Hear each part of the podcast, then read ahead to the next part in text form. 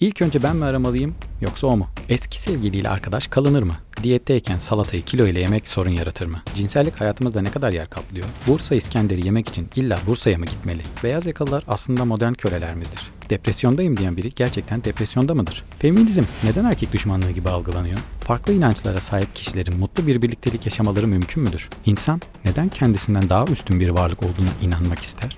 Buna inanmak istemeyip kendini en üstün varlık sayan kişiye neden deli gözüyle bakılır? İş yerinde dedikodunun etik sınırı ne olmalıdır? Düşenin dostu olur mu? Dostu olan düşer mi? Sahi ben en son ne zaman yemek yedim? Kafamdaki bu soruları yanıt bulmak için bu yayınları başlatıyorum. Çeşitli konuklarım olacak ve bu konular üzerine konuşacağız.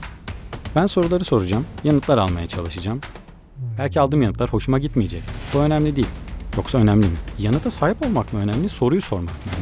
Peki doğru soruyu sormuyorsak aldığımız yanıtın bir önemi var mı? Ne zaman sorduğumuzun önemi var mı peki? Of kafamda bir sürü soru var ya.